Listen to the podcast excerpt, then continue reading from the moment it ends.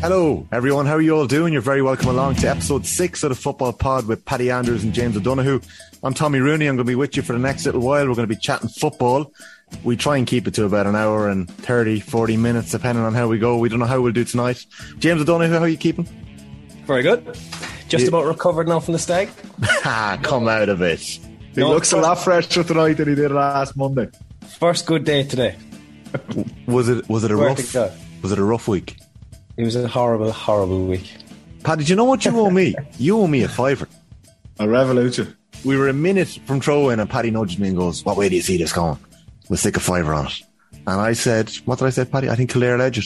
You thought Tell Dublin you, might you back. And you know, it was funny. I was um, I was parking in parking the car in Newbridge um, in the shopping centre behind the, the ground, and it was a bit early. So I gave. Do you remember Rob Brian Flanagan? He's involved. with the- Yes. I think he's the under twenties Kildare manager. Yes. Good buddy of mine, uh, very good friend. Worked with Flanagan f- for years and would have played against him with Kildare. And I text him, see was he around? And he'd, he'd to mind he's two young kids now, so he was at home. He had a ticket for the game couldn't get in. But I asked him what he thought, and he was saying that the, the buzz around Kildare was that they expected to win that game. Genuinely, not just trying to take the mick. Um, and you got that sense going into the around the town before the game, but definitely in the in the stand where we were as well. And it's probably the first time in a long time, a long, long time, where where was any team in Leinster but Kildare were, were coming in feeling confident playing against Dublin. And that's the way it panned out as well. But it was a it was a great atmosphere. It was deadly. Uh, the the buzz around the town and then in the ground as well. And and ultimately Kildare were probably full value for that win as well. Yeah. So I owe Yeah. you a fiver as well. So Look, we'll, we'll stick it on the next day at the office. We'll stick it on another game sometime soon. Um, Newbridge was rocking though. Like it, it, there's so much to be said for that. Like the town was buzzing. Uh, you were in early. I know you were. I know you were soaking up the atmosphere in town. We were both there for off the ball today. James, did that translate on the on the TV? I know you were watching on the box. Could you could you sense that? Like the moment for me where it stood out was when like Kildare sure they were in control, but it never felt like Dublin were gone. Kevin Feely comes on in the 63rd minute, mm. and the stands go nuts. Yeah. and it's he like got a savage reception. Ah, I got a savage reception. He makes a monster of a mark about four or five minutes Yeah. later as well. And those moments when you're at home and you've that crowd behind you in a provincial ground, it's very hard to replicate that anywhere else. Like if that's a Leinster semi final in Croke Park, you're not getting that bounce off Kevin Feely. No. Like those small grounds, when it's going your way or when your gander is up, the crowd are just completely behind you. But you got the sense, even from the TV, that Kildare smelled blood like mm. during the week and they were just going for this. So I think that everyone had that mentality, not just the management and the players, but I'd say everyone around the around the town, around the county, and even the rest of the country. They were like, "This is this could be this could be a defining day for not only Kildare but just a lot of teams that this is kind of a big day for Leinster." And I thought Kildare really put, really showed up today and did the business, but held on by the crowd. If that game was on in Croke Park and there was twenty five thousand there, or thirty thousand, there'd be no atmosphere. It would have hmm. petered out after an hour. But this was going right to the seventy fifth minute, you know. So it was it was a good it was a good spectacle to be fair. But but even on that, Tommy and Jay, like that's why players love the National League because you get experiences like that. You- you- you- but like Croke Park is obviously amazing and it's brilliant pitch and it's the, the kind of the home GAA. You love to play there. All the players want to play there. But in terms of atmosphere and that intensity, nearly like a, a, big club game. um, That's what you get in the National League when you're going around the grounds. And, and St Conleth's Park is, is one of the older older venues around. But for Dublin, I remember playing under 21 championship games there, at Dublin Kildare, a very similar atmosphere. It's near your local there, like 45 minutes out the road for me to get there. You knew there was going to be a massive crowd there as well. But that's what the National League brings. I remember we played Derry back was it 2014 or 15, whatever year, Derry, we ended up playing them in the league final as well. And we went up there um, and it was the same thing, full house. Derry ended up beating us that day. We had Philly McMahon got sent off. Um, What? sure enough. And uh, the crowd were all over it. it. Uh, I remember it was just a really raucous atmosphere and it's what you enjoy playing. You- know, if you, and if you give all the players there today in St. Conleth's Park, in terms of atmosphere and buzz and energy around the place, that was the spot for it more so than, like you say, going to the Croke Park where it's three quarters empty. You know, it's just, it's not the same buzz, but that's the beauty of the National League. And, and I, I said it to you, Tommy, after the game. I think with the whole COVID scenario over the last two years and people not being able to go to games, there's been massive crowds at all the venues over the last three weeks, despite being the most horrendous conditions weather-wise. I was watching uh, Tyrone and Donegal last night as well, up in Ballybofey, which is it's similar to McHale Park. It always seems to be breezy and and tough conditions up there. But again, it was a full house up there as well. And again, the atmosphere was top class. And it's brilliant for supporters. There seems to be that 18 months or so where it was taken away from, from fans.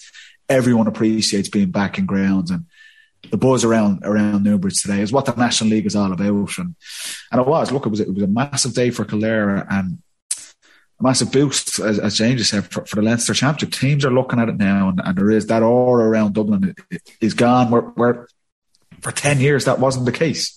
So it's a massive win for Kildare, not just in terms of Division One and giving them a chance to, to stay in there, which is huge for their development, but also they'll go into the Leinster Championship in, in two or three months' time, and they're going to fancy themselves. I was chatting to Donncha Boyle, who would be a, fellow Meath Hill man like myself, but he also works for the Irish Independent. I rang him. He was at Mayo Armagh. I just wanted to get a sense of what the game was like. And we got into a chat about how the Dubs are at the minute and how they're in a really tricky position because they're clearly in transition, but they're vulnerable and they're clearly a different team. But that vulnerability that they have, other teams are looking at them and they want to get back at Dublin for what Dublin did for the last decade. So you've got young lads like you know, young lads getting their chance for the first time. And typically, if you were making your debut or getting stuck into intercounty football, you might go under the radar. But everyone now wants to get Dublin by the throat. So there is no let up. Every game, every team is targeting Dublin as a team that they might be able to beat at the minute. And if they can get over one on Dublin at the minute, they're going to take it. So are the Dubs there to what be I mean, targeted, to be knocked? We we went through it with Kerry in in 13 and we weren't um, obviously after coming off a load of All Irelands, but it was still a great team kind of finishing up. Well, they had a massive decade there, yeah. Yeah, in nine, lost the final in 11. And then in 12, we lost to Donegal in the quarter final, and there was a big turnover of players. And in 13, we lost. We still had a decent team, but we lost like all our league games, and we stayed up. We got a point away in Omagh in the last day to stay up. And if we'd gone down, God knows what would have happened to us, do you know? But we stayed yeah. up by the skin of our teeth, ended up having a decent league in 14 and winning it in 14. But like, they need to seriously get a couple of results here to to not go down because you just don't know what's around the corner if you if you're not playing the quality opposition every week. Like they need to dig out a couple of results quickly.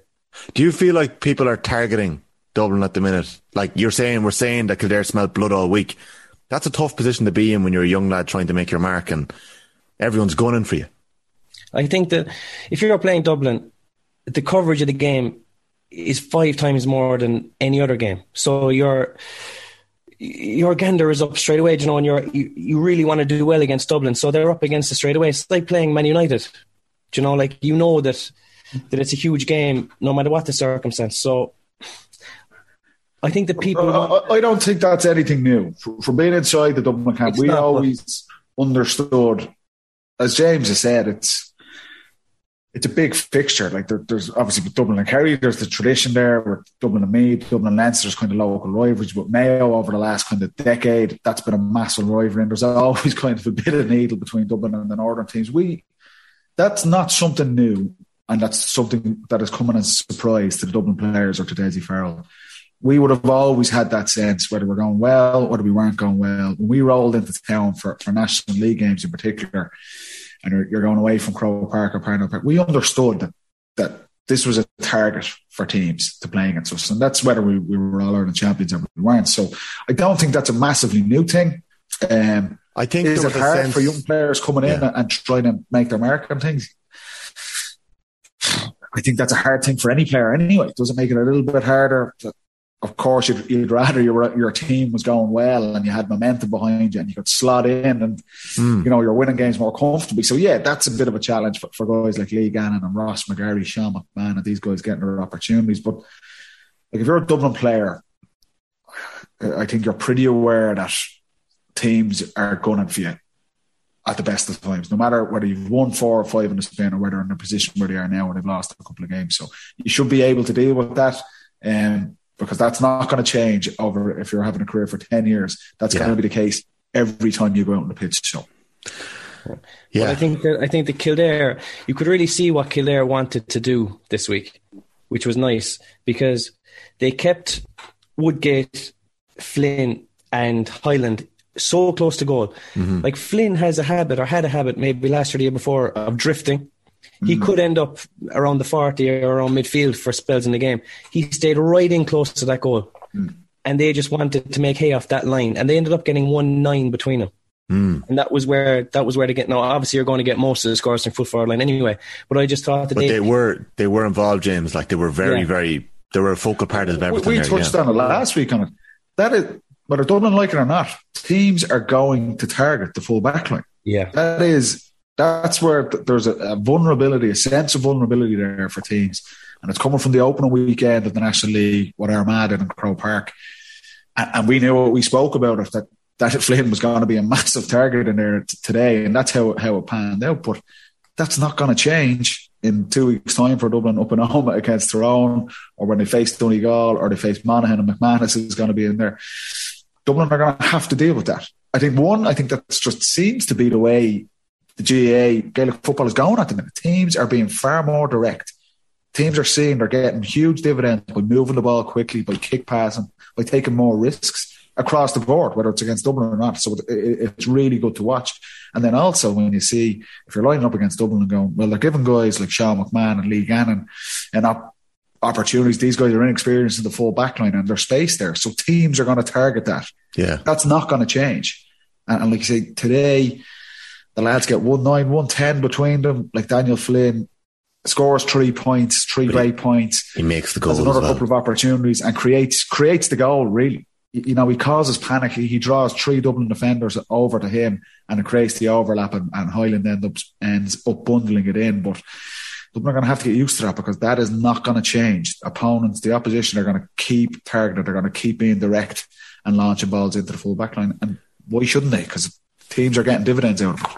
Yeah. You know, Dublin were lucky they had Cooper this week because they dropped. He was very good today, I thought. Yeah. Yeah. He was. He he actually cut out a lot of balls, but against Yeah. Kerry, they didn't have that Cooper figure, and every ball was sticking inside. He did cut out a few, and they were lucky they had that little bit of a. It's funny you say that, Jays, when you're at it and, and, and the TV cameras mightn't pick it up, but if Dublin turned the ball over, and this is was probably missing against Armagh, most certainly the first day where it was, where it was most glaring, the transition back into the fence for Dublin was much, much better today. Yeah, and it was kind of Cooper, and he was pulling back. And because St. Conleth's Park is quite small as a venue, you can kind of hear a little bit from the pitch as well. And he's constantly talking to Niall Scully and bringing Niall Scully back. Scully's kind of experienced himself, but what having Johnny there and, and Mick Fitzsimons in the full back and I'm mm. constantly talking and just getting back into that shape really quickly. And you, you could see Kildare were keeping forwards right over on the touchline, trying to create that width. And Mick Fitzsimons, Johnny Cooper, and, and Niall Scully and Brian Howard were in there. They weren't marking them. They weren't going out standing toe to toe. And they were standing about 15 yards inside them. So they had an eye on them. They're happy for those guys to get the ball out on the sideline, but they were cutting off that space in the middle. Where if you're a young player or, or a, a new player into the team, a defender, you're probably going to go over and man mark that guy. Yeah. I- I'm just thinking, I'm doing my job here. He's my man. I'm going to stand with him on the sideline, but you're leaving a lane of about 30 yards for a kick pass inside. And that's that's what I'm, I was talking about, particularly after the Armagh game, that Dublin need that bit of experience back there. And that positioning, literally 10 or 15 yards in, having the confidence in yourself and the know how to go, I don't need to mark him right over on the sideline, whereas younger players probably will. So, so Jo- I thought Johnny Cooper was very impressive. Played about 50 minutes. He's still getting back up to speed. But Yeah. in terms of positives, and it, it's kind of hard to, to draw many out of it f- for Dublin with the run they've been on. I did think they, they looked a lot more solid defensively. They did, today. definitely. Yeah. Um, he and that's took an important, and that- that- unmerciful they're gonna belt of need his that shoulder. over the next couple of weeks as well. That's an unmerciful what? He took an unmerciful belt of his shoulder. I think it was He off did. McCormick, was it? Yeah, yeah. And the two of them. You could hear it the The stand. two, the two of them are shook. They Two lads. really were. Ben McCormick, I think, was it? Yeah, and McCormick went off a few minutes and came back Yeah. in. So listen, we're gonna we're gonna touch on it. Just Do you want to jump in? Yeah. about Kildare, the best thing about Kildare is they didn't max out against Dublin. Like they have a couple of gears left in them. They didn't play outstanding. Like they played and they won the game, but they have more in them. Like if you think their kick out, not malfunction, but they gave away a lot of them. Um, they didn't touch have, and go that goalkeeper. He, he played alright. He made a couple of good He saves. They definitely they went short a lot in the second half, but even in the first half, they copped up a, a good few kickouts. Um, but that's a serious point that they can improve on. They They get- they kick wides. They kick some wide too. Like they hit a purple patch before half time. That Yeah. was really important to them. They did. They hit a purple patch, or they hit a yeah, they did, and they they kicked a lot of wides. And if they get more out of Flynn, like Flynn got three points right, but that man could be getting one six and having Yeah. five assists. Or he didn't get one three. He got three points, but He he, could three, be having yeah. he could be having so much more. Like he's kind of giving away the easy ball, and he's doing the fantastic thing. Definitely. he's kind The- of in reverse. But if he just settled down a small bit, they can get an awful lot more out of him. He's uh Yes, he has serious potential still. It was so obvious that they were shooting into the town end, the scoring end in the first half, Paddy, wasn't it? Like when you were there, like Flynn didn't think twice about kicking two points over the Yeah, bar that yeah, were yeah. that were probably in tricky positions. And some of Claire's points were really good from long range, but you could really tell when a team it's Well, more that's probably he, he he he's a box office player. He reminds me a lot of Rian O'Neill when Rian O'Neill came on the scene. Is just that athleticism, and like you've said, James, he did have a tendency. He could probably play midfield because he's so athletic and his size and his speed. And if he gets the, if he's coming at you, he's so hard to stop. Mm. And that's it's the discipline that you're starting. You see with Rian O'Neill, Rian O'Neill now.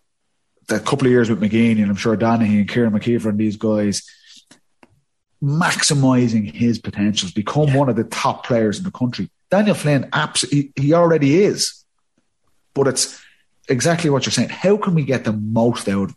Like he could move Kildare from a middle of the pack team to competing for Leinster championships, to getting into the All Ireland quarterfinals, semi-finals. He can do that. He's that good a player, and I, I'd be I'd love to know the work, particularly if he's playing close to goal now, because he's not he's not a, a natural sharpshooter. You know, No. he's not an, an inside forward. He would have played, I'd say, nearly the majority of his underage stuff all out around the middle of uh, of the field because of his, of his physique.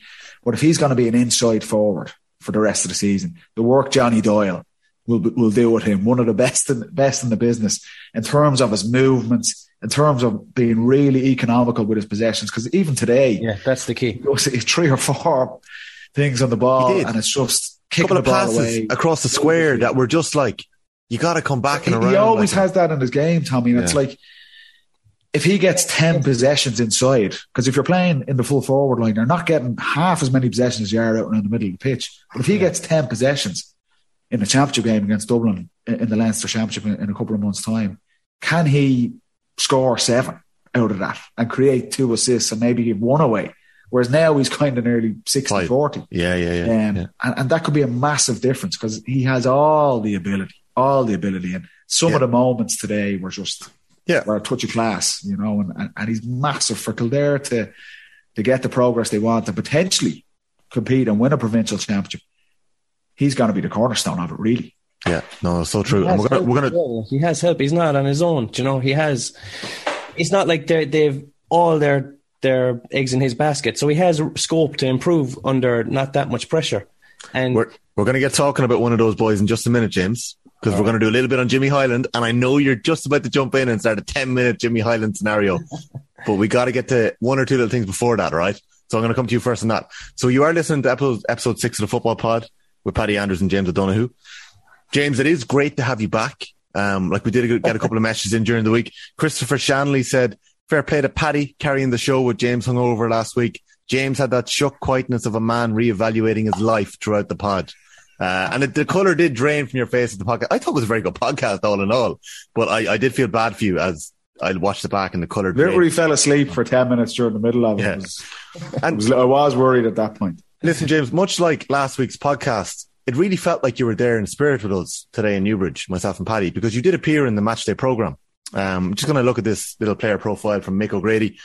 You know, when you're a kid, you might read magazines or you might go for the program. This is the first thing I always went for. And, uh, it's nice to see a few things have changed about GAA player programs. You know, if I was to ask you for your favorite movie, please don't tell me you'd say The Shawshank Redemption, would it be? no, Gentlemen at the moment. The match on Conahey one. Watch it on Yeah. Netflix, did you? Yeah, class. it's a quality flick. It has to change. though. You can't have a you can't have a favorite all your life. No, you're right. Paddy? Batman, The Dark Knight was always one, wasn't it? In programs. Okay. Everyone, the Shawshank Redemption, The Dark Knight, there was always Gladiator. Gladiator. Okay, there you go. Yeah, they're the ones that are always in the mix. And then, you know, typically occupation to be farmer or teacher, and that's all changed a lot now in the GAA. There's not that many farmers left anymore. So Mick O'Grady, he's 30s, height to six foot two, occupation, engineer, club is Celbridge, position, full back line. Uh, what age are you when you first started playing football? Under 10s. Someone who's had an influence on your career? He said, my parents or Trevor O'Sullivan. He said three words to describe yourself as a player, potential full forward. His favorite sports person is Steven Gerrard. He said he was the ultimate leader. The best player he's played with, Kevin Feely, and the best player he's played against, James O'Donoghue. What did you do to poor Mick O'Grady? Nothing. No, we had a we had a good we had a good battle up in um up in Newbridge in 2014, I'd say. Okay. Um, we were playing some good stuff at the time, and um, yeah, I marked him. He was very solid, but we got we just pulled away at the end. But um, Did you like playing in Newbridge that day? what's that? Did you like playing in Newbridge that day? Well, we got the result. Tommy, that's all you can ask for, isn't it? I suppose that's it. Yeah. That's Two points in the bag, you Get know. in get out. Paddy, you're a big fan of Newbridge today. I see your, your tweet is catching a bit of fire. Um, one of your favorite grounds in the country. Is that right? That's a, people can get tongue in cheek on Twitter. They don't know the tone you're saying it. in. Yeah. But uh, and, uh, yeah, people seem to think of it serious. Yeah. Yeah, and I think uh, a couple of Clare people took umbrage last week with James's picking out uh, Ennis and uh, Cusack Park as his favourite ground. He said it's always a bad sign when a an opposition player picks your home ground as your as your favourite ground. So, listen, uh, today on the Football Pod, we've got a, a nice agenda laid off. We're going to be talking goal scorers, a little bit about Darragh Canavan, a little bit about Jimmy Hyland and what we've seen on him over the last couple of weeks. We're going to be looking at Tyrone Donegal, a bit on Mayo Armagh, and we're going to have a look at where Dublin are after the last four weeks and what they've got to do for the next three weeks. We're going to go around the grounds, bring you some of the results now in a minute. We've got some questions in from the Football Pod listeners. And then I think we'll be going to our fantasy football to finish on this week. Paddy, I actually think I'm going to have to buy you a wooden spoon because I don't think you made any transfers again this week. So I'll we may have to, we may have to come back to that. Okay. So just to fly through some of the results, if you're, if you weren't on Twitter, if you didn't have the Score BO app over the weekend, very good app, Paddy, if you want to check it out. It's a, it's a good one for the, for the results and the fixtures. Kildare won 12, Dublin 12 points, as we've been talking about. Mayo 15, Armagh 110.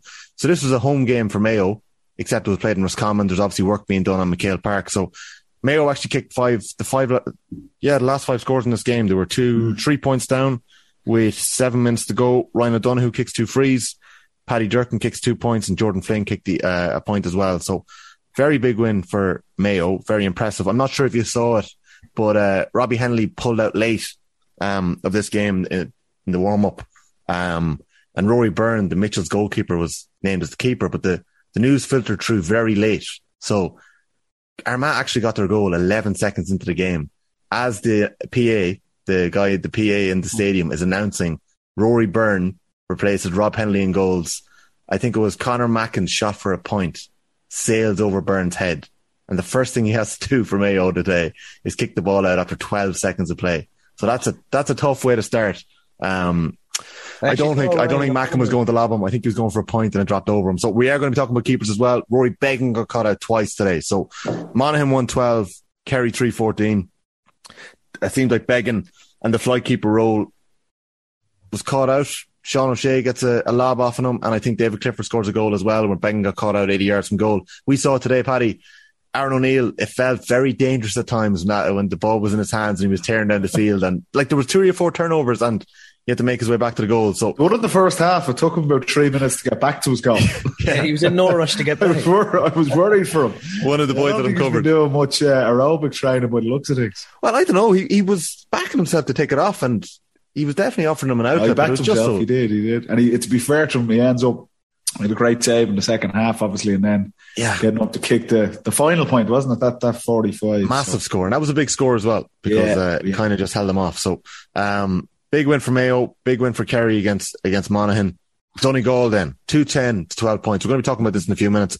Massive win, um, beating the All Ireland champions Tyrone at home. Uh, very good second half from Donegal. So top of the table is Kerry on seven points, Mayo on seven points, Armagh on five points, Donegal on five points, Kildare on three points, Tyrone on three points, Monaghan on two points, and Dublin are rooted at the bottom of the table on zero points after four games. So into Division Two, Derry had a big win over Clare.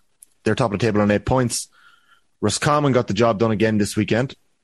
Uh, big win over Down. So uh, Roscommon won by 118 to 10 points, an 11 point win. And Derry bet Clare in Cusack Park by 213 to 10 points. Galway Cork. What a high scoring game. Galway 3 Shootout, yeah. Cork 217. But what's interesting about this is with 15, I think 15 minutes to go, there's a point in it. Yeah, 20 minutes to go, there's a point in it, and Galway just take off. Stephen Sherlock kicked 10 points for Cork at the weekend, so he's the Finbar star. Uh, very, very good free taker. And Blake Murphy, the young lad, scored 1 2, backing up some of his recent performances. Cork still in a bit of bother. Meath and Offaly, Meath were blessed. Late goal, Joey Wallace punched it in. Uh, there was cries from the Offaly fans and the players for a square ball. It didn't happen. So Meath come out of uh, Tullamore with a draw there. So Division Two table, bottom there. Meath are on two points. Offaly are on one point. Cork are on one point, and Down are on one point. Cork's last three games are against Offaly, Meath, and Down. So, like, dangerous Straight shootout. get from Division Two. So, yeah, straight shootout to come. So, in Division Three, just to fly through the results here, um, some big ones. Louth were one of the wins of the weekend. 115 to 113 to bet Westmeath. Sam Mulroy shooting the lights out again with 10 points. John Heslin scored 1-8 for Westmeath, but it just wasn't enough. Longford were heavily beaten by Fermanagh, so Fermanagh got a big win today. Um, it's been coming for them. Sean Quigley scoring 2-3 for Fermanagh, 3-11 to 110. Laois and Armagh drew, oh sorry, Laois and Antrim drew, 1-8 apiece. And Limerick are still top of the table. They beat Wicklow by four points on Saturday evening. So you've got Limerick there, top of the table on six points, Antrim on five, Louth on five. So Louth are in the mix for promotion there under Mickey Harte. Westmeath are on four points with a game in hand, as do Laois, who are on three points. Fermanagh three points, and Longford and Wicklow are stuck at the bottom of the table on one point. Then in Division Four, we've seen Cavan get back on track, or not back on track. They followed up with a win. They didn't have a game last weekend, so Cavan won. Um, Cavan bet Carlow by four points, 19 points to 112. London were beaten by Wexford this week, 1 6 to 11.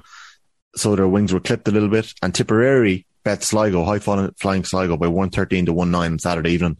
Leitrim, of course, also won. They bet Waterford 217 to 113. So that Division 4 table is very, very tight. You've got Cavan on six points. You've got Tipperary on three who are in fifth position. So they're all in the mix for promotion there. So there's Cavan, London, Sligo, Leitrim, Tip, all in the mix there. So they're the results from another very busy weekend. There's pretty much a week off next week. There was supposed to be, but we've got to postpone game. so we will have some football to talk about. Um, you are listening to episode six of the Football Pod with Paddy Andrews and James O'Donoghue. We're going to be back right after this talking some football. You're very welcome back to episode six of the Football Pod here with Paddy Andrews, James O'Donoghue, and myself, Tommy Rooney. Please do hit subscribe if it's your first time listening into us, or if you're a long time listener and you just haven't subscribed yet. Um, you'll get a notification every Tuesday morning at 6 a.m. when we upload the podcast. So uh, we're going to be available every Tuesday throughout the season at 6.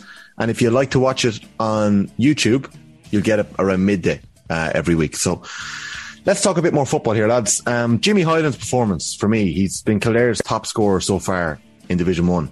Uh, 217 he's kicked. He obviously has taken the frees, the right footed frees for them. Um, he is a player that I was very impressed with today, Paddy, for the sense that I thought he played with a lot of aggression. Like he's obviously small in stature. Um, I thought there was a nice little rattiness or a bit of bite about him that I really, really liked. Um, there was one or t- once or twice he got tangled up with a couple of players and he nearly did it on purpose. And I just think that that was, that's a trait that's important to have when you're a corner forward inside, a young player, corner forward inside who's probably you know who, remind me of when we were watching it? Uh, There were a couple of uh, tigerish tackles. Ryan O'Donoghue. Really? Yeah, we, we touched on it last year. Now Andy was was a big big fan of his. Mm. Having a, a forward line who hound defenders, Mm. it's invaluable to a team. It just slows the opposition down. It allows your, your midfield and defenders to get set. It just sets a tone. And James is right. You got the sense of that from every Kildare player today. All over the pitch, they were they were on the front foot that, that this was a game they clearly targeted. They had the crowd behind them. But Jimmy Hyland was. He was absolutely. He was. Uh, he was getting on the faces of Dublin players and things like that. And it is. Uh, that was my reaction I seen because a small enough guy in stature, obviously. Um, but he's forming a really good partnership with Daniel Flynn. And- And today is not the first part of that. You can kind of see that over the last number of seasons. Definitely. He's been a key score getter for Kildare, and having someone like Flynn in there with him, um, it's a massive plus because it allows Flynn to kind of take generally the, the opponent's best defender will man mark Daniel Flynn. He's the kind of the main marquee guy. And also he just as you've seen for, for, for Hyland's goal, when Flynn is on the ball and he's taking guys on, he, he attracts defenders, not just his own man, but yeah. the defense is watching what he's going to do. And that kind of disruption creates space and creates opportunities for further forwards. And, and Jimmy Hyland kind of benefits off that. And it's obviously accurate. Like that, that's there's no point in having all those things if you don't if you can't nail your opportunities. And he's a very accomplished free taker. Kicks a couple of marks today as well. He seems yeah. like a smart player. He's a hard working player. And he benefits from having someone in there with him. And look, James would know this from being inside with someone like Donaghy. I would have had it myself with someone like Burno or, or, or Dean Rock in his earlier days, where it's just having a, a, key guy inside there that just draws the attention of the defence. And if you if you're a smart player, you could take advantage of it. And you could see that in Jimmy Hyland today. I thought he put in a real shift, like everyone in the Kildare forward line did as well. And like to finish at one five today again, he was a key part of that victory for them. Like I think Kildare have always had, regardless of where they're maybe falling short in terms of championship or, or, league, they've always had big athletic players. They've always had players who could kick mm. scores from long range, like Paul Cribbin and, and others over the last seven or eight years. But that inside corner forward that is so, so difficult to nail for some counties. It's so important. Mm. Like, and Jimmy Hyland could become that marquee inside man for Kildare. He, lo- he looks like he's threatening it, James. What do you like about this guy? I, I, like that. The fact that he has the potential to be the main man. And I think he wants that. And I think he'll thrive under that kind of responsibility. And he'll take that off Flynn a bit. If they can share that responsibility and have Woodgate chipping in, I think they have a very strong threesome there. But Paddy kind of nailed it for me. He's very smart. He takes the hmm. mark at the right time. His movement is good. He takes his time. He chips his free. I just think he's he's he's just all there in the head, and he doesn't get too flustered or he's not doing stupid shots. He's just a smart player. But one thing that, that I noticed about him is that he can snap over a shot with no room whatsoever. Like if he gets it left or right, once it's in his hand, he can just snap it over, which is which is a great attribute. But it also gives you kind of more options because if you're marking, I think we spoke about it a couple of weeks ago on the pod that if you are corner forward and your defender knows that you have that snapshot, he's going to be down on your boot. He's going to be saying, "I'm not letting this fella get the shot off." He's going to be down on you, and if he can just if he can work a dummy or some sort of a drawback to get in for a couple of goal chances, I think it would add to his game no end. Is it I a rare? is it a rare quality that snapshot? Like, do you see it the many footballers around at the minute? I have an example of someone who reminds me of Conor Mortimer from, okay. from back in the glory days. I played with Mort at DCU and yeah. uh, would have played, obviously, yeah. he was kind of coming on the scene with Dublin and, and, he was still with Mayo. Mort was never a brilliant goal scorer. He was never um, he was never a guy that could would burn two or three fellas, but he was a smart forward. And if he got half a sniff, he'd kick scores. I think he, he got a sole All Star 2006, I think Mayo got to the All Ireland final, and he was a big player for DCU in terms of winning the Sigerson Cup and things like that. But that was he was a guy who just knew what he was brilliant at, and he nailed that. Mm. That if he mm. had someone inside with him, he'd be on the loop, he'd be hovering around the edges, and when the ball came to him, he was pulling the trigger. Not not necessarily a guy who dummy through two or three guys. That's the sense I get with Hyland. And and, and if you flip that to, to, and I know we'll get to this last night's game, yes, Donegal and Tyrone, McBrearty for Conor O'Donnell's goal McBrearty is, is nearly a king on the loop, everyone. And you can see Hampsey looking at him, Tyrone defenders are waiting for him. It comes out onto his left foot. And you're thinking for the life of him, pulling the trigger here. But the Tyrone defence, they all go for that. Three or four of them. Frank Burns is in it as well. And McBrearty has that experience and he has that power as well. He dummies inside and goes and it ends up creating a brilliant play to create the goal for Conor O'Donnell and ultimately changes the game because that game was going completely away from, from Donegal at 7 3 at the time. But that that's McBrearty having that little bit of sharpness and knowing the whole everyone in the stadium thinks I'm pulling the trigger here. Yeah. But he dummies inside and creates the opportunity. And he's built that up over a number of years and, and has that the power, I suppose, to, to go and do that. And that's what you're, you're looking at Hyland at the minute. I'm saying that's Mortimer reminds me of that kind of sharpshooter, Okay. the tenacity, nearly like a Ryan O'Donoghue. But like I say, if if he can get to the next level in his game, and he's still a, a young enough guy, He is, has yeah. the raw materials to get there, and him and Flynn can click inside. It's it's exciting. It's exciting for him, and and it's interesting for like he he has a coaching team there who are going to try and get the best out of him. So it's a good situation for him to be in, definitely. I think that Ryan O'Donoghue has that goal in him. He has that sniff Mm. goal. He wants to throw a dummy. He kind of he kind of holds the ball in his hand and he puts it miles out, so the defender Yes. kind of goes that when he draws it back. I think if Hyland can add that, I think he is he is a savage player. I think he's a serious. You like him, Jimmy? Yeah. I like him. I think he's good. I think he's Yeah. just smart. I think he's a clever player, and just that goal chance. I think it makes a player. It makes an inside forward if you have that goal chance. But what's good about him, I think, is that he's well able to take responsibility. I was just looking at um, they won the twenties, the first under twenty um tournament. Kildare won it. And I remember he gave Kerry a good dusting that year in the semi final. He got one eight. He got one six from play. He got the goal. But in the final he got ten points. So he was their main, main man. So he's used to kind of taking the burden on his shoulders. There's been a lot of talk. There's been a lot of talk about Jimmy Hyland for a- for a couple of years in Kildare. Yeah.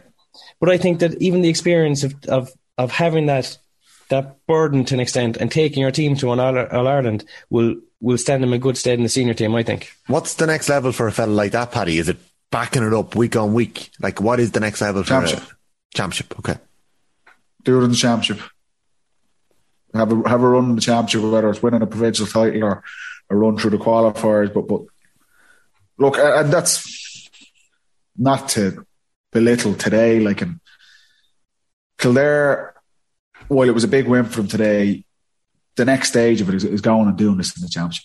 Beating Dublin in the championship is a hell of a lot different to beating Dublin in, in February in Newbridge, and and we said it with with Armagh for, for a number of years under McGeeney in the earlier stages where they were doing all right in the league and then they'd come and they couldn't win an Ulster championship game. Yeah. And ultimately, lads, we know it. That's you make your name in the championship. There's been some brilliant league players Yes. over the years, but but ultimately, it's about if you go and do it in the height of summer in a big game against uh, whoever it is in Croke Park or wherever it might be. That's where you're. That's the next level. That's and, and then it's about doing it consistently at that level, and then you become one of the top players in the game. But that's the, why, why the praise I'd say for someone like Jimmy Hyland is there's an expectation, there's an opportunity for him to do that. You know, he is a guy, he has the raw materials and has the potential to go and do that. And Kildare would be very disappointed, and I know probably he would be very disappointed if he didn't go and do that. Not every player has that capability, but but he's one, and that's why it's a big summer for him. That that's the next stage for him. Go and do it in the championship against the best defenders at the height of summer, and then that's the next level. I get, I get the sense just from watching him and just keeping an eye on him. I get the sense he's on that trajectory. I get the sense he wants to get there and he's going to back himself to get there. So look, that's going to be one worth watching. Um, James, did yourself and Geaney actively work on that s- snapshot? Like, I know we did speak about it a little bit. Like, you, you can actively work on that, can't you? I think so, yeah. Um, it's interesting because when we were kind of coming good or whatever, obviously Dublin were, were a step ahead and we were very different up front. Whereas Dublin used to stay wide and the inside line and you kind of come in and have the, the hook, yeah, on the loop. Whereas Paul did like that, but I didn't really like that, that way. Do you know, it just didn't suit me. I Oh. rather taking the, I love that baby. the loop. No, Yeah, I love that baby. Wow, Yeah, no, no, made a career out of that one. it, it, you can you can get a couple of points a day off it if you have it down. But I think that we used to work on kind of getting the ball from a kick pass towards the middle of the goal Yeah. and getting your shot off, or selling the dummy, or having the runner coming.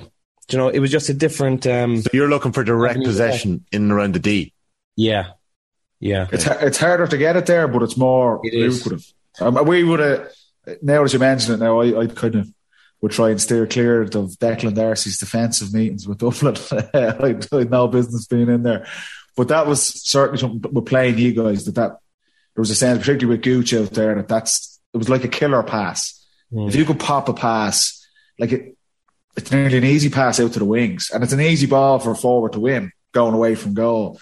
But if you can get it on the money into the D, and we always, we always had the sense that you guys were looking for that in there because it's so dangerous. Like if you're getting a guy in the middle of the goal, 20 yards out, compared to out in the sideline, it's a, it's a higher risk and it's a, it's a harder one to execute. But we always felt with Kerry that you guys were looking for it. Um, It's like the prototype of that pass, or the uh, the perfect example is obviously Gooch in 13, the, Yeah. the two steps back, the pop Donnchadh Walsh, you're cutting off from James, and Mm. all of it is played in and around the middle of the goals there. When when you are in corner forward and it's so it's so tight and you know the ball's going to be kicked and you want it in the D, how are you running? Like what way? How are you receiving the ball? So you're not going direct straight at it. Like, are you? Is there a million things you're doing there? Is there?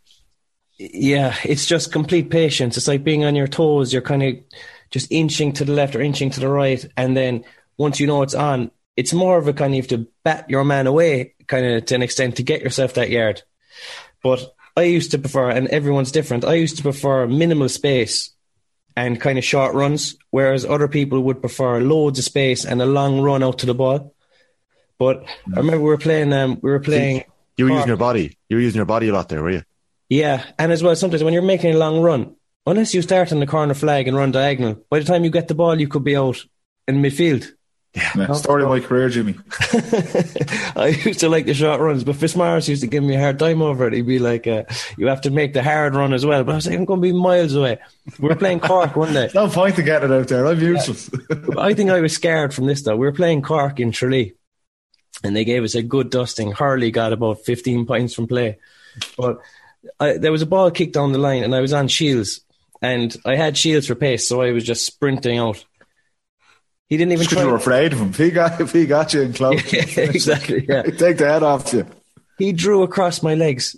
And he absolutely swiped me. I'd say I nearly, I went up in the air anyway and down. I'm not surprised. That's the last long run I was going doing anyway. Because he knew because you were so far from goal that he could just foul you and that'd be it. Like, Yeah, and probably I was so far away from the ref. It was a long ball coming in. He just kicked me up into the air, and I said, "This I have to think of a Man, different way to Shieldsy. score there." Some things never change. I'd say, I'd say, yeah, the the GPS stats. I'd say there's a couple of more stories about the GPS disagreements there, so we might come back to that again. Paddy, you did love the loop. Like, is that is that being conditioned and seeing how much it worked for you guys over the years? But you know what? It's actually, you know, I did. Yeah, I would have used it a lot, uh, but I didn't score a lot of goals. Well, if- I- if you I- back, again. I, know that. my- I, know. I, know you didn't score a lot of goals because I, did manage to find the one goal you scored in championship. They never scored one in championship. Jesus Christ. I know. I couldn't believe it. I went looking again, and I, I could only find one goal from Paddy Andrews, and it's an Um, absolute. Because I, yeah, I used to play. Yeah, the, the, I would have scored a lot off the loop now, but then that's as James is saying. It's someone like you look at a Dean Rock or Bernard Brogan, are always in right at the back post, right in at, at the goal, like nearly. And it's probably patience in a way, as James is saying. The going, you're not going to get as many possessions in there, but it's a really dangerous one when, when you get it, and that's. I was just gone around on the loop, and, and we were lucky. Obviously, we had guys flying through the middle like McCaffrey or, or McCauley Yes. or guys like that, and they draw the defenders in and just create space around the edge. It's just the kind of the way we played, and it kind of suited my game. So, yeah, um, it's funny, that James. I would have liked it. Other forwards would have been maybe a bit more patient, hanging around, sniffing around, hatching inside. Like, Do you know what my favourite thing about your goal against Westmeath was? Was McStay's commentary. He goes, "A nice easy finish."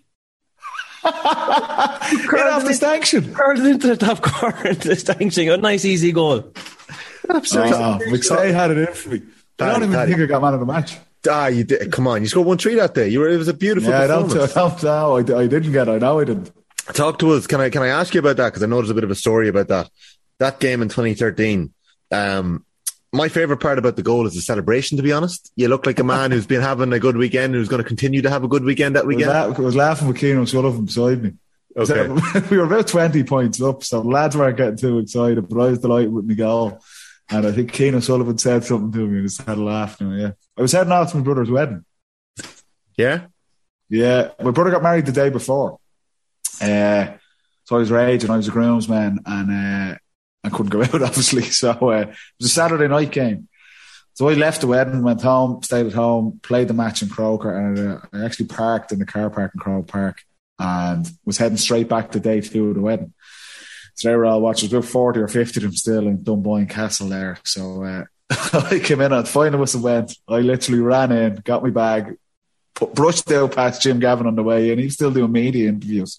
And I was legging it out the door in the kit. Hopped into the car, and I'd say within 40 minutes of the final whistle, I was in the residence bar in Dunboyne Castle, still in my kit.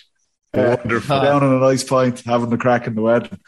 So it was a good Saturday night all around, yeah. And they all put a few quid on me for first goal score. Did They they? made a fortune. Yeah, because we, we, What was 150 to 1? scored about 30 points, but we hadn't scored a goal. Amazing. And uh, I arrived back in, and I swear, yeah, oh, they made a fortune. Everyone in there put a few quid on me for first goal score. And I was long odds, lads. I didn't score many of them. I tell you, it was about 40 to 1. Yeah. Uh, so, yeah, it was a good night. Funny, that's what 10, 10 nine years ago. Yeah. Yeah. Yeah. I, I, I very randomly came across it late on Friday evening. I was delirious. I don't know why I was watching Dublin West Westmeath 2013, but it, Yeah, it did kind of, it, it is strange. Like it is strange. Um, but it did kind of, it, it kind of got me thinking about what it must have been like to play with Dublin in 13. Like I know we did speak about the league last week and how important that league season was for you. You got man of the match against Cork and, you know, you were starting to get a chance from Jim Gavin. You've been brought back into the panel, but there's a freedom about Dublin. Like Jack McCaffrey is 19. Paul Mannion's a kid. there's three or four of you that have been put into this team that won an All Ireland two years ago, that fell short in 2012. And it felt like it was a new Dublin under Jim Gavin that was taken off. It must have really felt like the start of a journey there. Or did it really? Could, could you have appreciated that at the time? No, no, no, I agree. Looking back with, with the benefit of the hindsight, obviously it was, it was Jim's first championship game.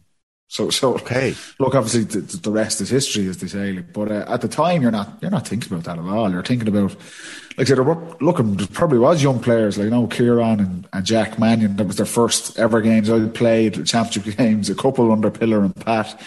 But uh, but it was the sense there was like a freshness about it, and those guys that had massive underage success and winning minor and under 21 All Irelands and things like that, and they were rolling into the team. So they kind of brought a conference to supplement what was already a, a lot of guys who'd won an All Ireland before as well. So, yeah, looking back now, obviously it was the start of a very special journey. But at the time, you're just thinking about winning the game. Like we were, we're trying to win the Leinster Championship. We are trying to compete to win the All Ireland. Like Kerry were still like Donegal were obviously the reigning champions at that time, but Kerry were still top dogs. They, they had a lot of their key big players from from that team. James is talking about Galvin and the O'Shea's and Kennelly and all these guys. So it was just it was a different time for Dublin, a different time in the GAA landscape. But we were just focusing on trying to compete and win the All Ireland. Not in your wildest dreams could you have thought that night, Jim Gavin's first championship match, that we'd go on and, and achieve what we did over the next next few years. That was just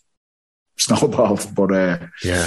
Like Yeah. it, it was a young team, but the front six is Paul Flynn, Ciarán Kilkenny, Diarmuid Connolly, Paul Mannion, Paddy Andrews, Bernard Brogan, um, Dean Rock, Cormac Costello coming off the bench. Uh, Kevin O'Brien, Nicky Devereux, Denis Bastick also come off the bench that day. Like we talk about strength and depth that was there, even though it was Jim Gavin's first year and it definitely was the start of a journey.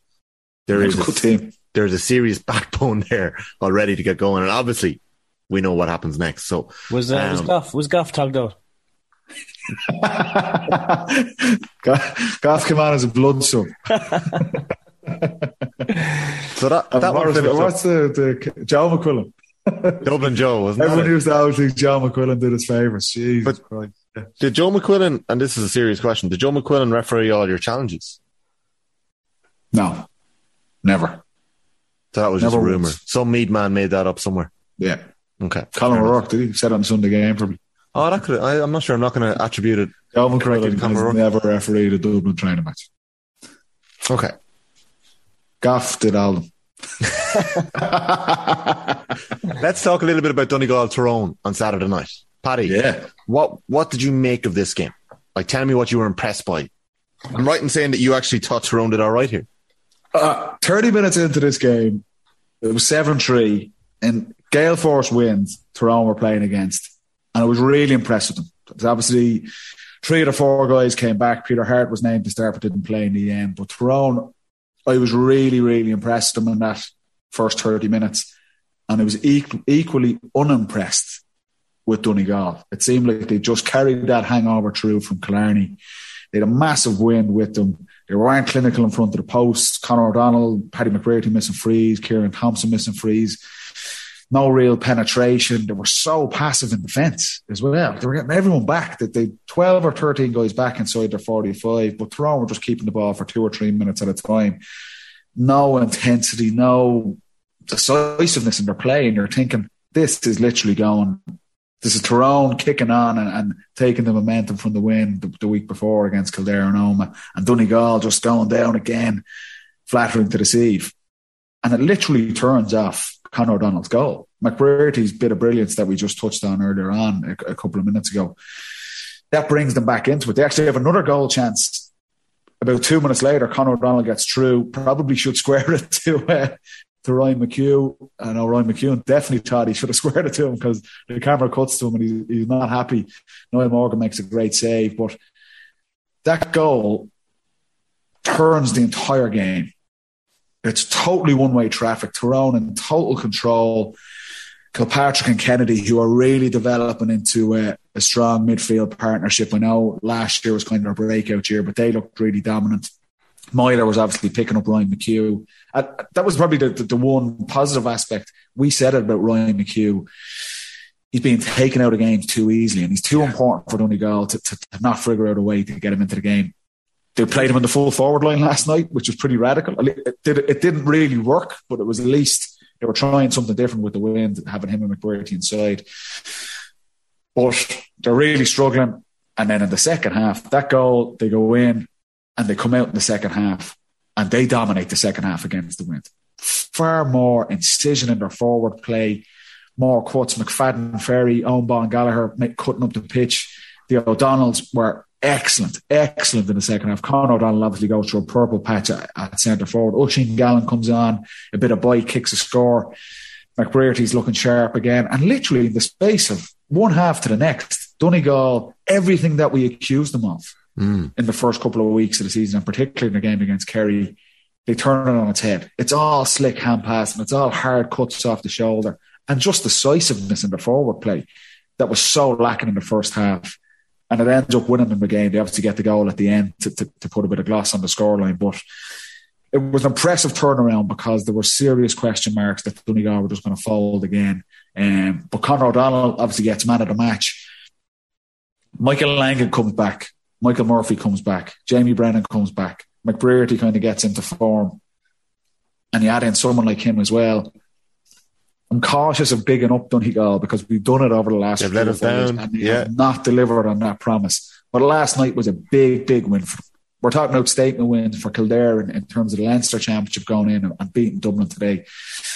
I'd still have probably Donegal and Tyrone along with Armagh the team, the top teams in Ulster. Monaghan are going to have a say in it. Derry obviously coming through for Division Two. That's an important win for Donegal to, to get one over on the All Ireland champions going into the summer. So it was a big win for them and a really impressive second half display. What were you thinking watching it, James? I was thinking that Donegal are playing a brand at the moment that's not going to win an All Ireland. I think themselves as and Monaghan are both just short something. I mean, it's hard to put your finger on. I know you're saying they're missing Jamie Brennan, who's a huge loss. Murphy, Langan. Like you put those three players into any team, it's yeah. going to take them up a, a, a, couple of levels. But I just don't know what they're trying to do. Like when I, when we said about Kildare, I could see they had the three boys inside. If they were going long, they were going long. If they were working it in, they were snapping it off the shoulder, whatever. But I just don't see what Donegal's thing is. I don't see what their X factor is. Mm. Like I could see Tyrone, their X factor is their their mentality is unbelievable. They're going to stay in that game. They're going to wear you down, and they're going to have the class of McCurry or Canavan to do the damage. But, and I know they lost, so I'm not bigging up Tyrone either. Uh, uh, I'm just James, saying, I, I, was really impressed with Tyrone last night. Yeah. I think they just they, they, ran out of gas, yeah, which is what we said in week one that they're probably a couple of weeks behind other teams. 100%. But I was really impressed with Tyrone last night. Well, what part? That, first 40, 45 minutes. What what about it? Like, was it their tackling? Was it their tenacity? The way their, they set up? Their decisiveness, their sharpness on the ball. Even, and this is a misconception. This could Donegal bring everyone back in the first half, bar McHugh and. So there's 13 Donegal players inside their 45 and Tyrone are being really methodical on the ball. And there's a misconception that that can be really slow. If that's done badly, it looks bad. It's guys taking solos, it's loopy hand passes, it's not snappy, and it's easy for defenders. But Tyrone are really sharp in doing it. They get a great score. Con Kilpatrick gets gets a score out. They keep the ball for about two minutes, and it's all it's crisp kick passes. It's crisp runs off the shoulder. They're probing all the time. There's nothing worse when you're in that you're in that kind of mentality and, and, the opposition of 13 guys back and you're not probing, you're not challenging the defence, you're just popping the balls around in front of them. You're not, the defenders don't have to work, they're not being exerted. Whereas Tyrone are always asking questions. They're popping a pass in behind. They're getting Myler coming off the shoulder, or Darragh Canavan, or Con Kilpatrick coming through like a horse. They're asking questions of defence, and it's decisive. Their hand passes, their kick passes, their runs are all sharp. They're asking questions. It's exactly what Donegal weren't doing. And what, I agree with you, James. It's like everything seems a bit ponderous. It's what Dublin have been like in their attack in the four games today, whereas Tyrone were really crisp. They're really sharp. But uh, I do. I, think they kind of just ran out of gas, to, to, yeah. to, be honest, around 50 minutes. And then they start getting tired and they start getting taking a couple of dodgy options up front with a gale force wind behind them and they're not as clinical. But for the first 35, 40 minutes, that was was as good as I've seen out of. So I wouldn't be overly worried about them um, after that defeat last night. I thought they were they were sharp for that period again. They got the Dubs up next, so it'll be okay. Tyrone and Dublin next, isn't it? Yeah. Yeah, it's in Healy Park in two weeks. So that's going to be another. Tyrone another... have Dublin and they have Mayo. Yeah. So like they're they're in that relegation battle. They're, still they definitely. My, my two calls: Derry to have a savage year. Derry are the only crowd, hundred percent so far. Wow. Yeah, you're right. Go uh, Cavan might be there next week as well. Or Galway, Galway, Galway and Cavan could be there next week. They're they're all 100, percent but they're just they're game, game behind. Game behind, yeah. exactly. Yeah, yeah. Okay, we'll give you it for now. Um, I happened to tweet that Darragh Canavan has the bang of a fella who never wants to take a point. He's always looking to create a goal, and 45 seconds later he gets the ball and puts it over the bar. So I don't know how accurate I was, but he does seem like when he receives the ball 30 yards from goal, and a lot of the time it's happening when he's, he's getting the ball, he's in the middle of the goal. He isn't turning and swinging, or he's not pulling off that snapshot like Jimmy Hyland, like you mentioned, James. He's turning, he's moving, he's trying to create a bit of space, jink inside. He does look like he's trying to create a goal at all times. I don't know if that's true. Um, I'm not sure if you're both seeing that, but I definitely get that sense off him. Kind of, I would nearly put Con O'Callaghan in the same sphere, Paddy. I don't know what you think. Was would Con have been a player that when the ball went into him, you weren't really sure is it a point the banker here, or is he going to go for goal? I, understand the comparison. I, they're different players. I, mm-hmm. I think mm-hmm. Darragh Canavan was a really elusive player. He's he's always just his stature jinky. kind of suits. Yeah. He's jinky. But you're right. I don't see him kicking scores like Michael Langan or, or Paddy McBrearty, for example, or McCurry, where he's 50 yards out and he's curling this beautifully lofted point over. I think maybe it's his mentality, but his makeup and his style of play, he's always kind of looking inside. He's, he, he's a really sharp player. And Con, to be fair, in a different way, Con is just his, nearly his size and his mentality. He's just direct. He's driving at the goal he, in a different way, nearly bulldozing way. Um, but but similar, yeah, he doesn't kick.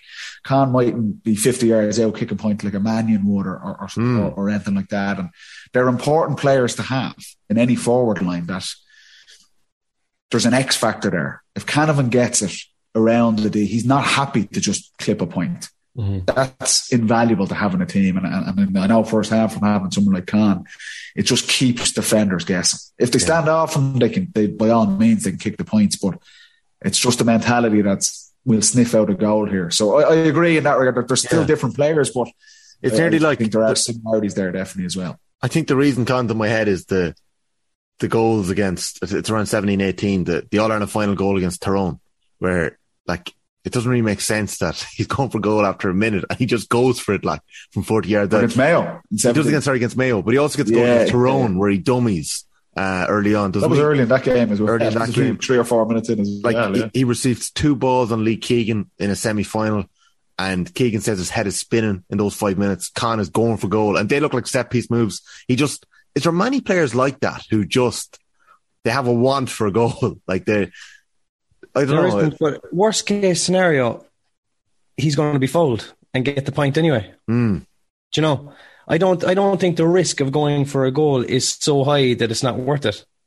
If was you it encouraged? was it encouraged? It depends on the, it depends on the coach. Like some coaches are hammering you, take your point, take your point. The goal will come. The goal won't come if you keep going for the point. you know, I, I, in my opinion, I'd love to have a fella there who's going to keep going for the goal. And he's going to be fouled. Yeah. His man's going to be booked. Next thing, they're changing fellas around. It just it just creates hysteria. But the thing with Canavan is would you play him 11 or would you play him 13 or 15? Like you wouldn't know where 13 coming to the D. Yeah, yeah.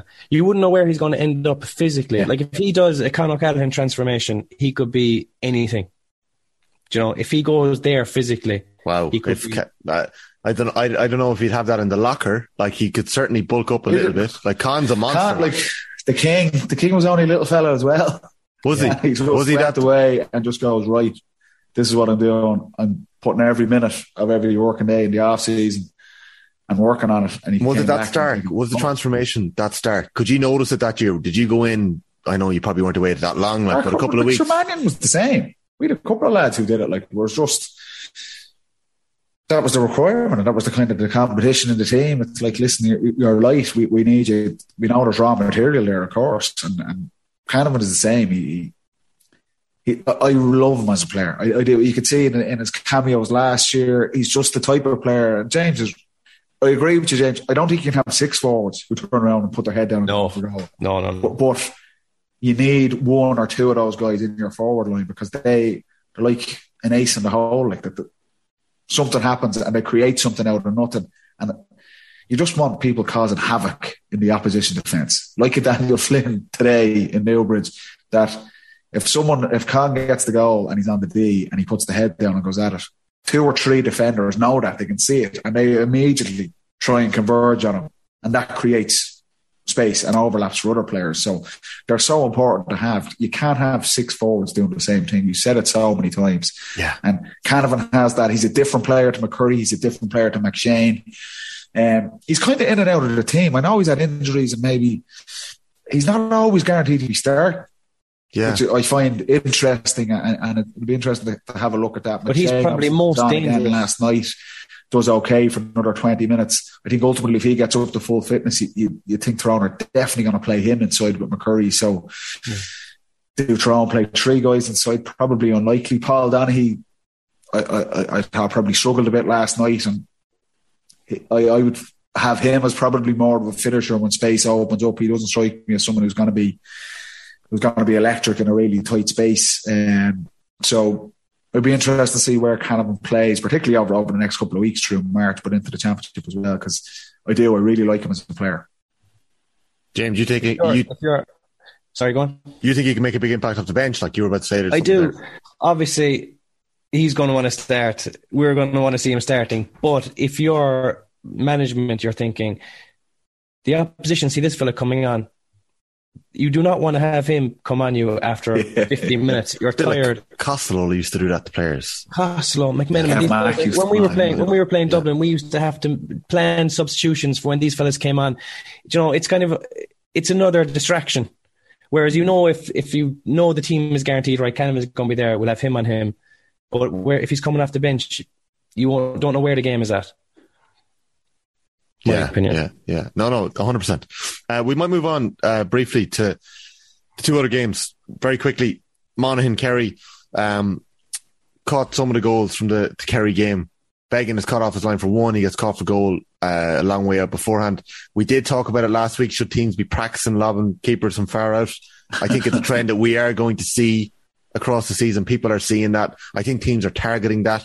It's definitely felt like that um, over the last little while. So um, we might have a, a, little bit more of a chat about that again. Just looking at the Mayo Armagh game, I very sneakily had the game on here on my left while we were chatting there in the last couple of minutes. So I got a good sense of some of the scores and what way it went down. But looking at the team sheets, I thought there was one very interesting element here.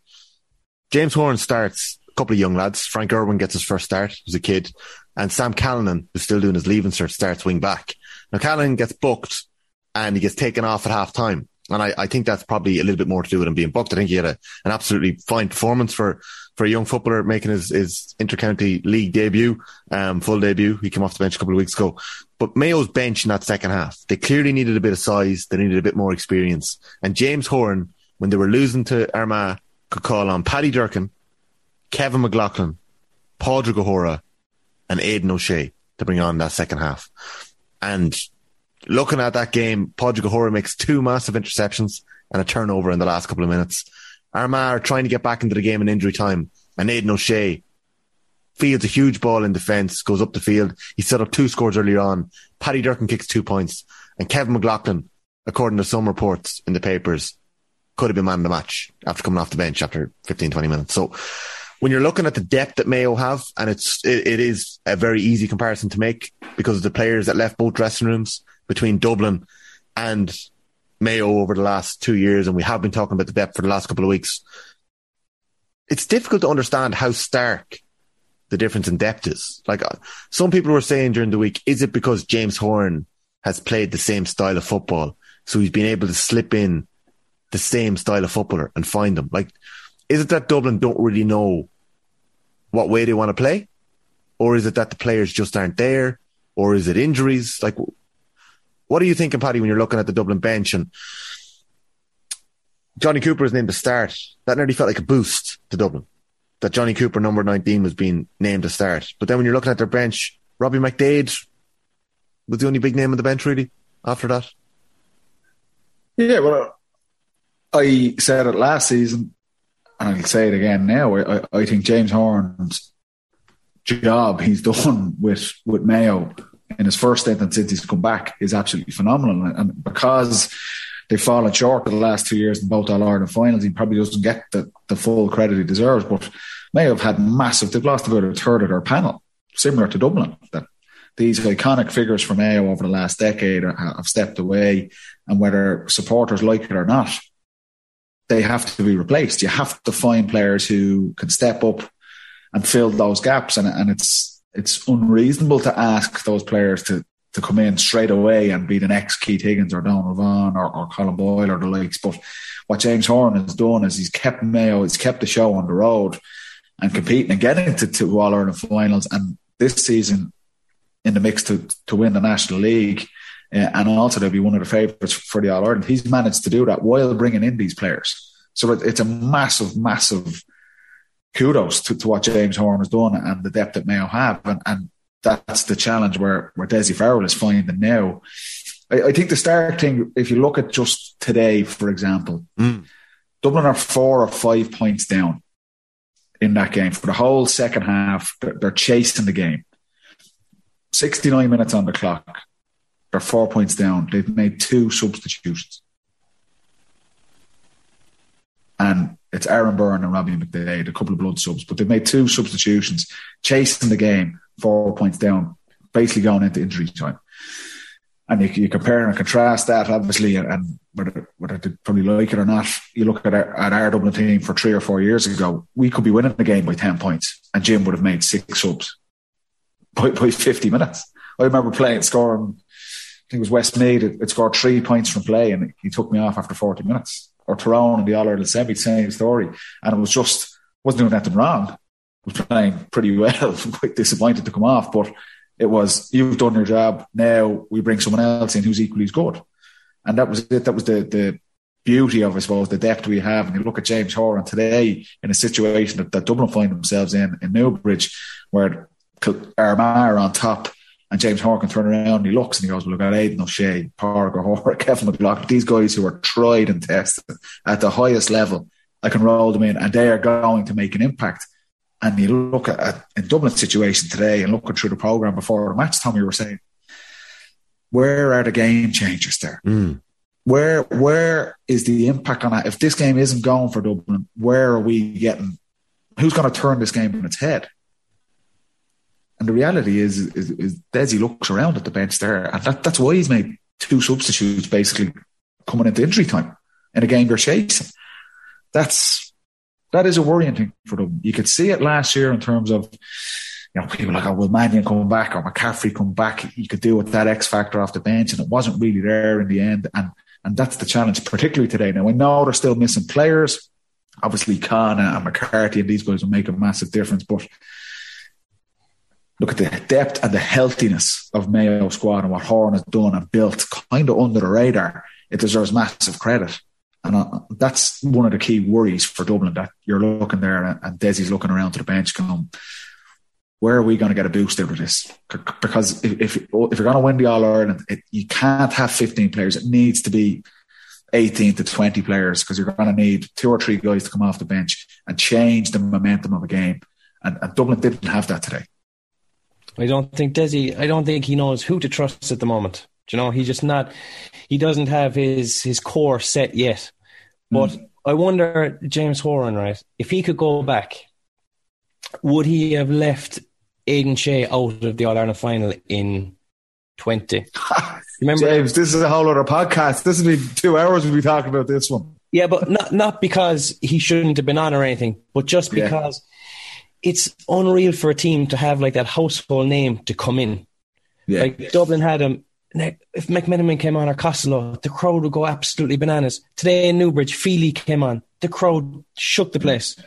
With Mayo, but, but players react off that as well, James. Hundred percent. I remember being on the pitch, and I think it was against you guys in one of the, one of the semi-finals or finals, and Kev came on, and Kev obviously just had this kind of voodoo over over Kerry, and the whole stadium was going. Even the Kerry fans are like, you just oh, got that energy in the stadium, like nah, it was unbelievable, like. Yeah. And it's as a player, you get a boot. You're kind of right, okay. And we we were blessed. If you, I remember O'Gara coming in, he'd start a row with five of the defenders, and it's just it was an energy lifter. It was like right, it was it nearly focused the mind. It's like right, let's get down to business here. And but I like someone like an Aidan O'Shea. Could he could he have that impact? He's not going to like that. He's going to want to play, but it's got to be sold the right way as well, though, because yeah, Feely, yeah. Feely James is Horan, I think could sell. Yeah, the credibility yeah. to sell that. It, it might I be say take no for an answer. It might, but no, but it's got to be sold to the crowd as well. If you know what I mean, it's got to yeah. be sold to the fans. Like it can't be a player who's been banished to the bench. Like it's yeah. got to be a sense of, uh, you know, this is the plan. This is the grand plan all along. Like Peter Canavan coming off the bench when he's injured. Like that's the reason he's on the bench or he's a, he's a little bit older. Or Kev mm-hmm. Mack, who was clearly an impact player. Like Aidan O'Shea has been a core member of Mayo's middle for the last decade. Like, I, I just think that if, if I think of Horan is going to do it, I think he might be going about it the right way, the way he's doing it now. He's bringing him off the bench to make massive impacts in games as a finisher for 30 minutes over the last three or four but weeks. If, so. if the game's in the melting pot, right? You're two points down, two points up level, whatever it is. If you have a stronger team with more experience at the end of that spell, you've just a bigger chance of winning from two points down as you do from two points up and all your good fellas coming off. Yeah. You know what I mean? Like I'd rather nearly be maybe a point down, bring on these big guns, have the crowd react, have your team react, and go and mm. storm mm. it, rather than next you're, you're a couple of points up, but you're bringing them off, and you're bringing on young fellas. And just as you say, your team reacts to a big substitution in your favour. If you see a fella who maybe you don't trust, come on, you're going, oh Jesus. Yeah. keep the ball. Keep the that ball. as well. Yeah. Did, but yeah, no, I think it's an, it's an interesting one, definitely. He had a he had a couple of boys that were magic for coming on and adding two or three points, like Kieran Leary or or Barry John Keane. Yeah, we like did, John we, used to always come in and kick a few. Yeah, yeah. but the, John, they were there were like neither really ever started. I know Leary maybe started one year a couple of times, but never, neither really ever held down a place, a starting place. Um, did they know their role was was kind of consigned to being that 10, 12 minute player? No, no, definitely not. It was more, there was fierce competition, definitely. It could have been, there was a couple of years that it was really 50 50 or changed game to game. But Larry had his year in, in 11, he was, he was yes. outstanding, but Galvin was the one that was missing out. Not missing out, Galvin was coming back from an injury. But every time Galvin came on, that, like that was the biggest reaction to a substitution I've ever seen. Really? Like when Galvin comes on, against Cork and Uí Chaoimh and against Dublin in the final. Like that, that was mad. Like the the reaction of the crowd, and it was a huge boost. But I suppose if you can have those couple of subs who are guaranteed two points, invaluable. Mm. It's so important. Like we, we, it was a key for Tyrone to win the All Ireland last year. It was an absolute key, and, and we. It was a question mark over Dublin all through last summer, and I was trying to defend it, I suppose. And ultimately, that probably came back to haunt them in the semi final against Mayo. But uh, equally, it was a massive plus for Tyrone. It is so important. Like uh, you're looking at it even today on a, on a tight pitch in Newbridge, guys were running out of gas. It, when you're in Croke Park and there's five minutes near the injury time in the first half and the second, you're literally playing for 80 minutes on that pitch in the biggest games. Guys, no matter how well conditioned they are, guys are hitting the wall. You need something. You need the cavalry coming, whether it's two or three guys, whether it's one guy. You need someone who can either t- change the momentum of a game or control a game and see it out. You need to have impact, basically, either way. And the teams that have that that option off the bench, it, it these games are so tight. They're so, particularly when you get to the All Ireland series, there's so little between the teams. Mm. Having a couple of guys that can come on and just see a team over the line, it's it will be the winning and losing of the All Ireland this year.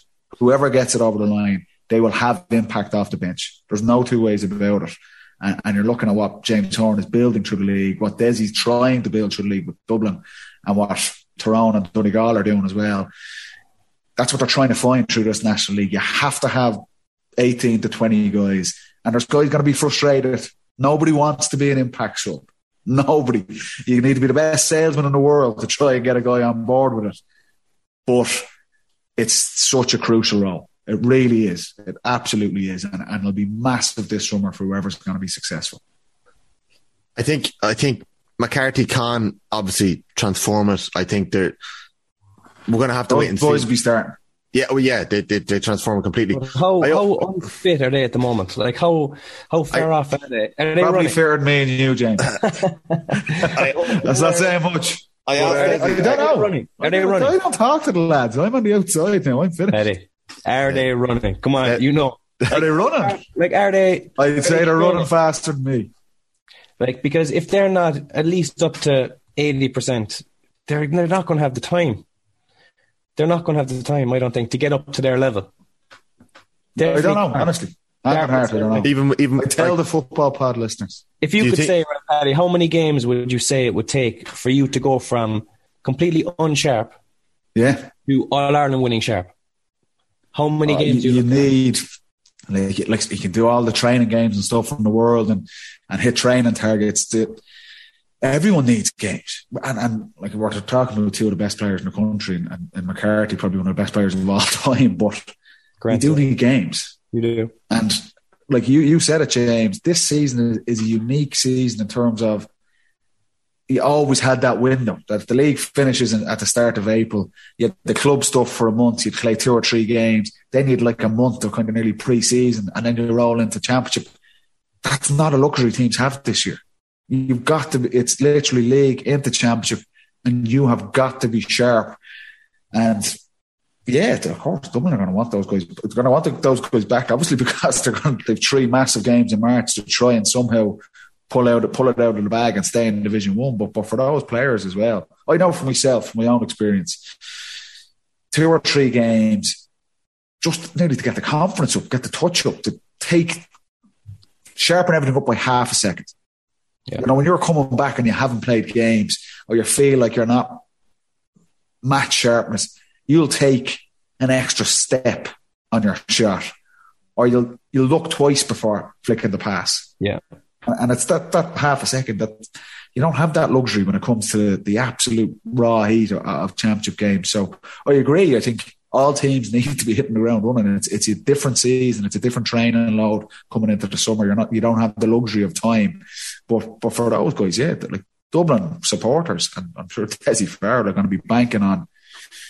You've seen the the, the impact subtly, I suppose, that Cooper and Fitzsimons have had coming back Yeah. in.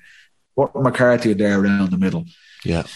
He ha- he still has an aura, whatever, whatever about uh, maybe the Dublin team and teams fancy it. If James McCarthy's on the pitch, he's a serious serious operator. And then Con is literally a transform transformative player for, for the forward line. He's No. up there with with a Clifford, with a Sean O'Shea, any of these guys. As a, so Dublin need them back. They Yeah. need them, but they've got to be ready. They've got to be injury free. They've miles on the clocks. They've they've got to be ready to go. I think they need. I think they need at least two league games because how much of a white heat of championship is Leinster? You know, it might be Like, tight. We Might be bit, tight bit this hotter this summer than it has been. Loud, louder rising, loud, Loud. louder rising, louder They are. rising. Yeah, They are, No, they're going to get back to back promotions by the looks of things. yeah.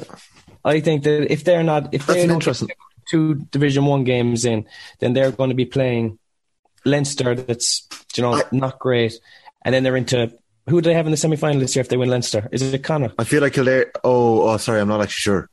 Um, I was- love this. it Like you started Tyrone. off the pod talking about Dublin being relegated, and James already has Yeah. the All Ireland semi final. It was Mayo last year. If I was Conor Thought you said Callan, I that would Aura be, was gone, Jimmy. I'm just getting my head into Conor Callan. If I'm Conor Callan, I'm thinking. And who's I'm, playing I'm the All Ireland the final? games. It's Dublin Kerry in the final, is it? It's Kerry. It's Kerry semi You get us tickets for that. Semi final. It's Munster semi final. 19, 16, People 16 in 19. math tearing hair He's not going to be right for Leinster, so he has to be planning for later on. Yeah. No, we, I, I, I got- happy enough. James is trying to get back for the All Ireland final. well, I, I asked uh, I asked Eddie Farrell after the game, and uh, I got the sense uh, from the answer that there, there's a couple of players that are close. I don't know who they are. He did say some of the players are close coming back. He wouldn't get into specifics, so Talking about me, is he? uh, I know we have a couple of questions in asking will you get the boots back in the on. So- Yeah, yeah, I told him you were with me. Um, I'm stretching my head over a list here. Um, and it just doesn't make sense. And I kind of feel sorry for Desi Farrell in this regard because two of his clubmates are on the list and there's another dub on it. And it feels like he should be getting just a little bit more out of them. Like, go back to 2006, Keith Higgins, Fintan Goold 2007, Killian Young 2008, Colm O'Neill 2009, Rory O'Carroll 2010, I know. Thomas Flynn is. 2011, Ciarán Kilkenny It was 2012, 2011. Thomas Flynn from Galway. So Right. big midfielder from Galway. Yeah. Uh, won Sigerson for DCU. I think injuries would have, would have DCU, hurt Flynn a lot in the last couple of years, but had a big couple of years for Galway there around that time. Ciarán Kilkenny. Or the Savage goal against us, I think, in Unbelievable goal. 2014. Yeah, massive goal. Um, I don't think we saw the best Thomas Flynn after that. 2013, Ian Burke, who obviously won his All Star in 18. 2014, Conor McHugh, Dublin, under 21 Footballer of the Year. 2015 is Colin O'Riordan from Tipperary, AFL. Uh, obviously came back and helped Tip win a Munster. 2016 is Mayo's Diarmuid O'Connor, who is obviously such an important member of that Mayo team right now. 2017, another dub, Aaron Byrne, who, who just his Dublin career has never taken off at senior level. 2018, the man we watched today, Jimmy Hyland, and 2019, Ciarán Archer from Dublin. So if you're looking at the players there who who kind of have fulfilled that there. promise, there's three dubs there in the last seven or eight years. So it doesn't make sense that it just it doesn't make sense like that they just don't aren't getting a bit more out of these footballers. I don't know what happened there. That maybe the maybe the there was too much quality in front that it was just there weren't enough chances happening and you know you're in and around the panel but you're not given enough responsibility or you're not given enough breathing room because you had too many good footballers like you had too many six in a row All Ireland winners in front of them like Yeah, it's hard to put put a finger on it. It's I thought I wouldn't be putting the, the blame or at, at Desi's door to, to, be honest. And like I say, Aaron and Conor McHugh, brilliant players, are from the Fianna as well. Ciarán Archer still very young, um, and we've said it so many times. Underage success does not automatically translate to just strolling into the senior team, and, and it takes it from there. There's so many things the players themselves, their own mentality, understanding that, and, and it can take time. I've been a sharpshooter, top scorer at underage. Why is it not happening at senior? There needs to be that resilience. There needs to be the opportunity. I suppose the timing is right. Like if you're Conor McHugh, 2014 Player of the Year, and he's coming in looking for a game to full forward line, and there's about 10 lads are already in there it, it's it, it's a hard thing to, to, to, go into. So there's loads of different things that go into that that that period. But well, yeah, Dublin. Look at the situation now that they're crying out for guys like that. Dublin are going to need. You know, you can't just keep looking and going, Dean Rock, can you get bail, bail us out here? You know, Dean's been there for, for best part of 12, 13 years. You, you know, you need these guys coming through and Ciarán Archer, like you say, th- there's an opportunity there. there. There's spaces there. That's what Desi's searching for at the minute.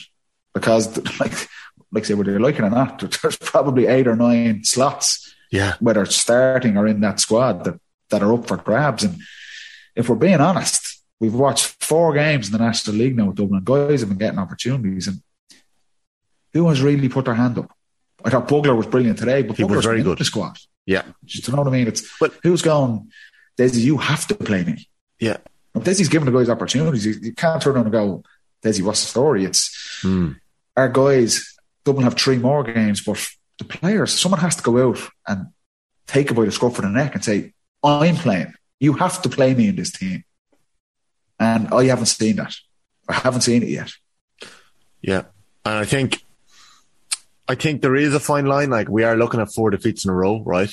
But if Fenton buries that goal chance in the first minute, if Rock's shot isn't blocked on the line from a yard by Mick O'Grady, if Still haven't seen what actually happened there. It seemed take- like it was in. Yeah, yeah, it looked like a Howard's goal to the second half as well. Howard or Rock, whatever way that happened in the second half, like if, if one of those goes in, I I'm back in Dublin to beat Kildare in the last 10, 15 minutes. Yeah. There. Just like the game felt like it was on a knife edge, even though it was a brilliant Kildare win. Like, and maybe then Desi and the, the young Dublin players are getting a bit more breathing room. You know, maybe then once those points are on the board, but it's it's ruthless. It's Division One.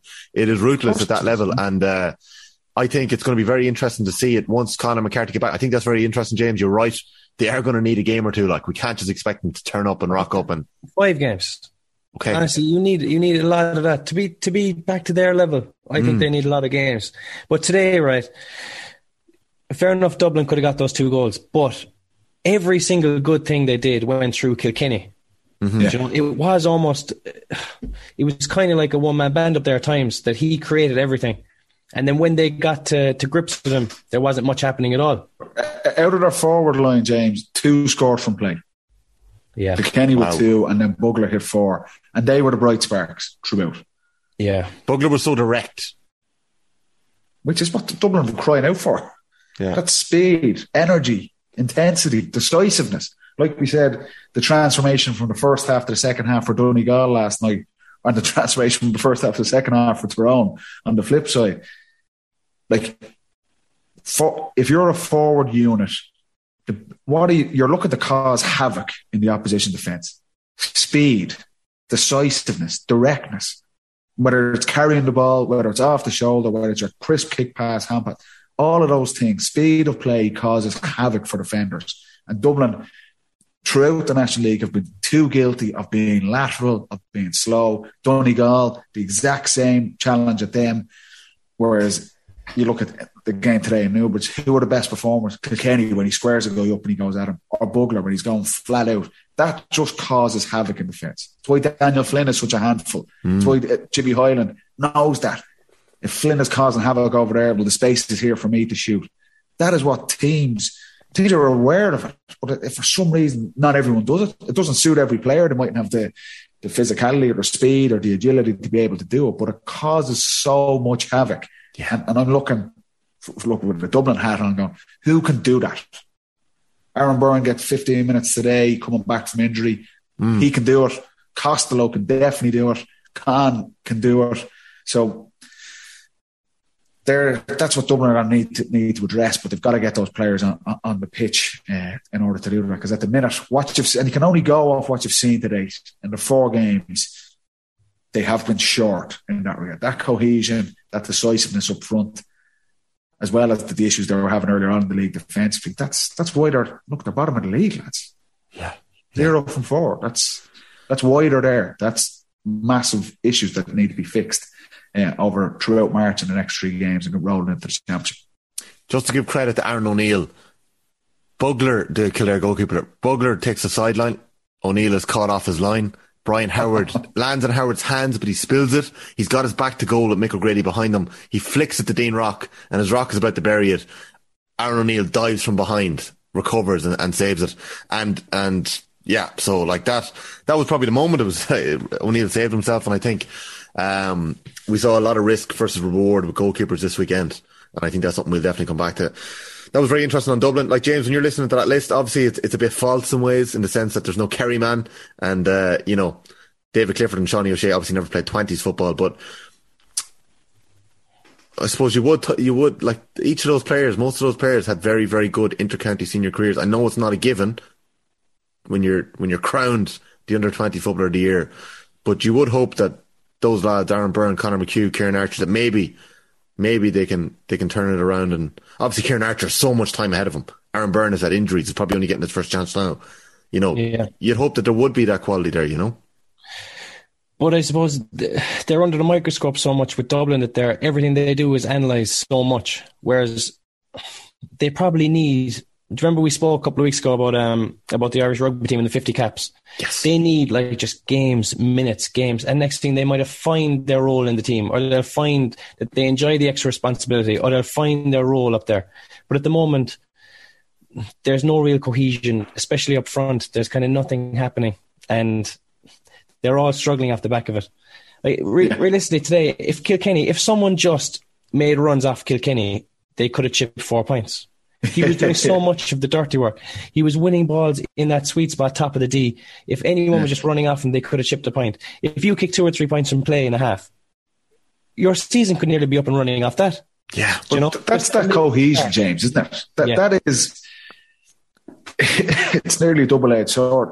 Desi needs to give guys games, needs to roll out guys and give them opportunities. But because none of them have really stood up and taken it, they're they're then out of the team the following week, and another guy comes in, and they're not getting that consistency and that cohesion. Like Ross McGarry plays the half and then comes off. Lorcan O'Dell comes on for a half and does mm. well. Is down to start and doesn't start. Ciarán Archer comes on in a storm in Tralee where yeah, I don't care who you are, you're not you're not going to shine in, in that regard. And it's hard to get that momentum and build up partnerships like that with a Kilkenny. If, if I'm playing inside with him for three or four games, I know that then. I go, Yeah. if he gets it, I know I'm straight off him. There is no cohesion there because you're chopping and changing, but you have to chop and change because no one's no one's doing enough to say, Desi, you have to play me for the next four games because I've been doing the business. But you, like that, you have to find out about the players. So that these guys are going to play again over the next three games throughout March. There's, they're going to get more opportunities. And you're kind of, I'm sure Desi's kind of sitting on the sideline, kind of just going, Will one of you please just go out and score three or four points from play and just and make my mind up for me yeah, yeah, in a way because that hasn't happened. yeah. Well, McGarry, McGarry, McGarry bit did both. it. It's hard with the cohesion, but it's also someone Yeah. needs to someone needs to grab it by the scruff of the neck as well. And Yeah. neither of those things has happened. Well, another chance in Healy Park in, in two weeks' time. That's the that's Dublin's next. It's a hard place to do it. It's not getting any easier. I Next think they've, game. Donegal, they've Donegal in Croke Park. That is Yes. actually that might be the chance for them to get the That spare. would be a handy one, actually. Yeah. Not anyone, but it, you've more chance of kicking your few points there than you do above in above in Tyrone. yeah. But they need well, it's around, lads. Uh, Padraig Hampsey has you in a headlock for 60 minutes of the match. so cold. it's a hard sell. Right, lads, we're we're tipping through the pod here. Um, couple of games next weekend that are worth mentioning, that are worth keeping an eye on.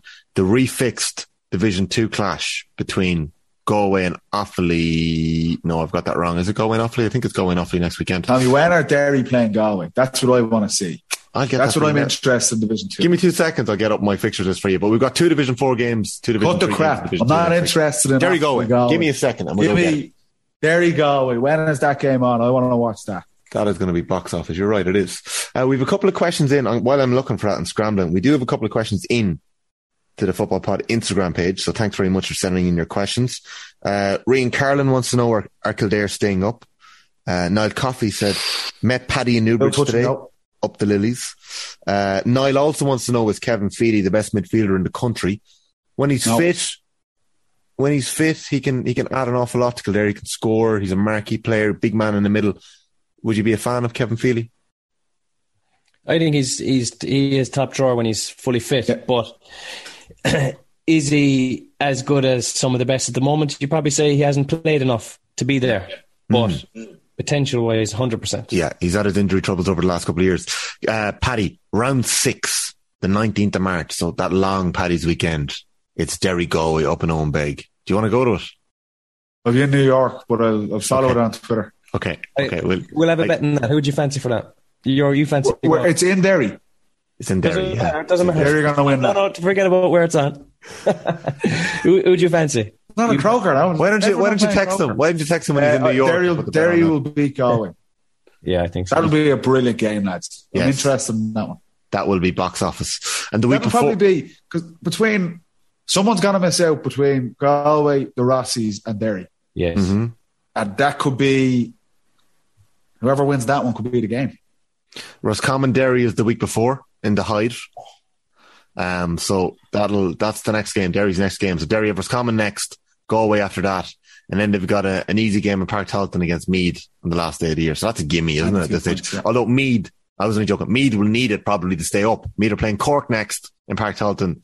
They're away to Clare and Cusack Park on the 19th, and then they've got Derry in the final game. So, um, yeah, as I was saying, next weekend, the refix game. So it's, a, it's supposed to be a hurling weekend. Next weekend, we have got Galway Offaly in Pearse Stadium. We've got Fermanagh We have got Sligo Cavan and Wexford Tip. And obviously, like Galway, it'll, it'll remain to be seen. That will Galway back it up once more? I, I think we're going to see that again from Galway. They've been shooting the lights out. I don't know whether that's going to translate now into Connacht Championship and Division One. It's hard to know how much of an impact Division Two can have. It gave Mayo a big boost. Do you think Yeah. you're going to see the same with Galway? I, think it's a massive year for them. It is. We, we said that they won the FBD league. They need to get back into Division One. They were absolutely they threw away their Division One status in Clones last year against against Monaghan, having the game won twice and, and hmm. somehow conceived to lose it, and then had a disappointing championship. Pádraic Joyce and John Divilly back to the drawing board. They're getting a tune out of, out of God when they have done. They know themselves it's a massive year, and the players know. And, and to be fair, all the questions that have been asked of them to date this season, they've answered really well. Um, and you'll get a sense when they play Roscommon and they play Derry, Yes. um, if they can come through with flying colours there, they're on course to get promoted back to Division One and they'll fancy themselves in, in the Connacht Championship. It's a big year for Galway. It's a big Yeah. year. They're, they're probably the, the, the only two games that you can judge them from. Yeah, You know, it's hard when they're clipping teams by seven or eight points and yeah. Jim Walsh getting two five. You know, it has to be against the the other two Yeah. big teams. group. Yeah, it's going to be really interesting to watch. So we get stuck into that next week. We're going to look at the relegation battle that's ahead in Division Two. It's quite precarious for teams this year with Tailteann Cup on the horizon and where that might leave you if you're playing Division Three football next year. Um, some big teams there that could be in a very difficult position. So we'll be looking at that next week. Um, I meant to get to a question that was sent into us last week about free takers that we're going to come to next week. I do have it down on the dock. We are going to get to it. Um, one or two other little questions that are coming in. Sean Sullivan wants to know a question that I'm going to save for next week because it's going to take too long to get into it. It's around dummies. So we'll save that for next week. We've done a bit too much on forwards, I think, this week for it. Um, Aaron Flynn was at Newbridge for the game. Does Paddy think Kildare are now favourites for Leinster? No, it's still a Dublin favourites. Um, Robbie Keelahan wants to know who are the current favourites for the All Ireland and can Kildare win Leinster?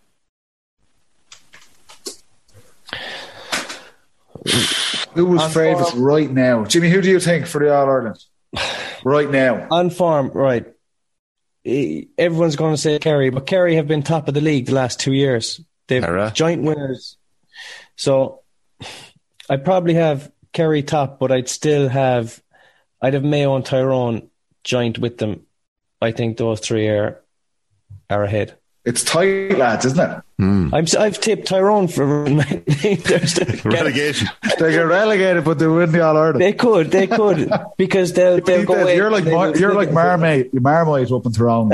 yes. Arm, to be fair, Armagh could take a scalp off someone in Ulster, but I don't think they're. It's so hard to know who's it's, coming a out. brilliant Yeah. piece. Like like for the last ten years, it's who's going to win the All Ireland. It's like Dublin or Kerry.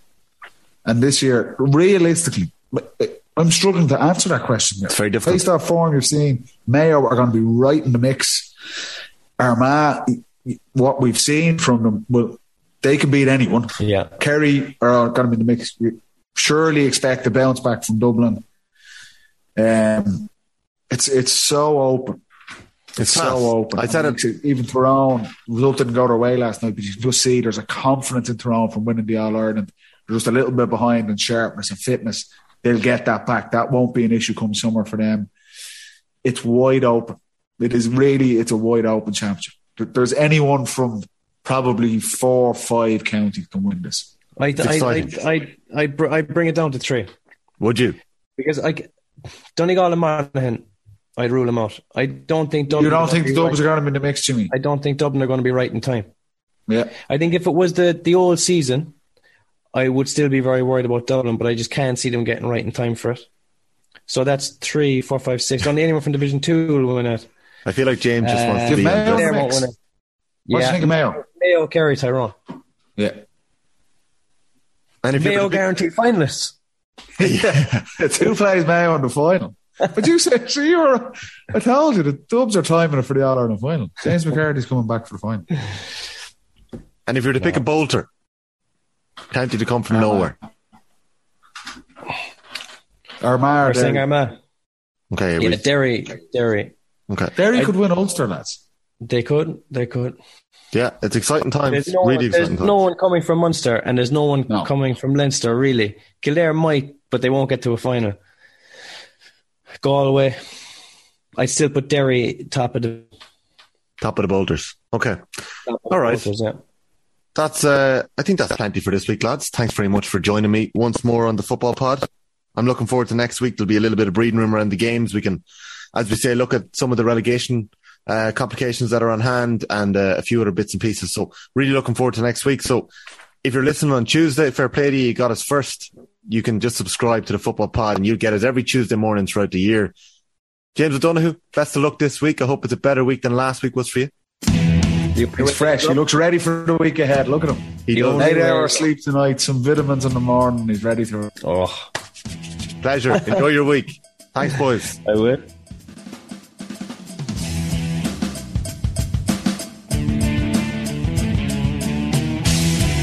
Let me explain with Sean Defoe. Thousands of insects are having sex in your garden. Has your home been infested by these flying ants? Well, check out this week's Let Me Explain podcast with myself, Sean Defoe, to find out just what they're at. Available now wherever you get your podcasts.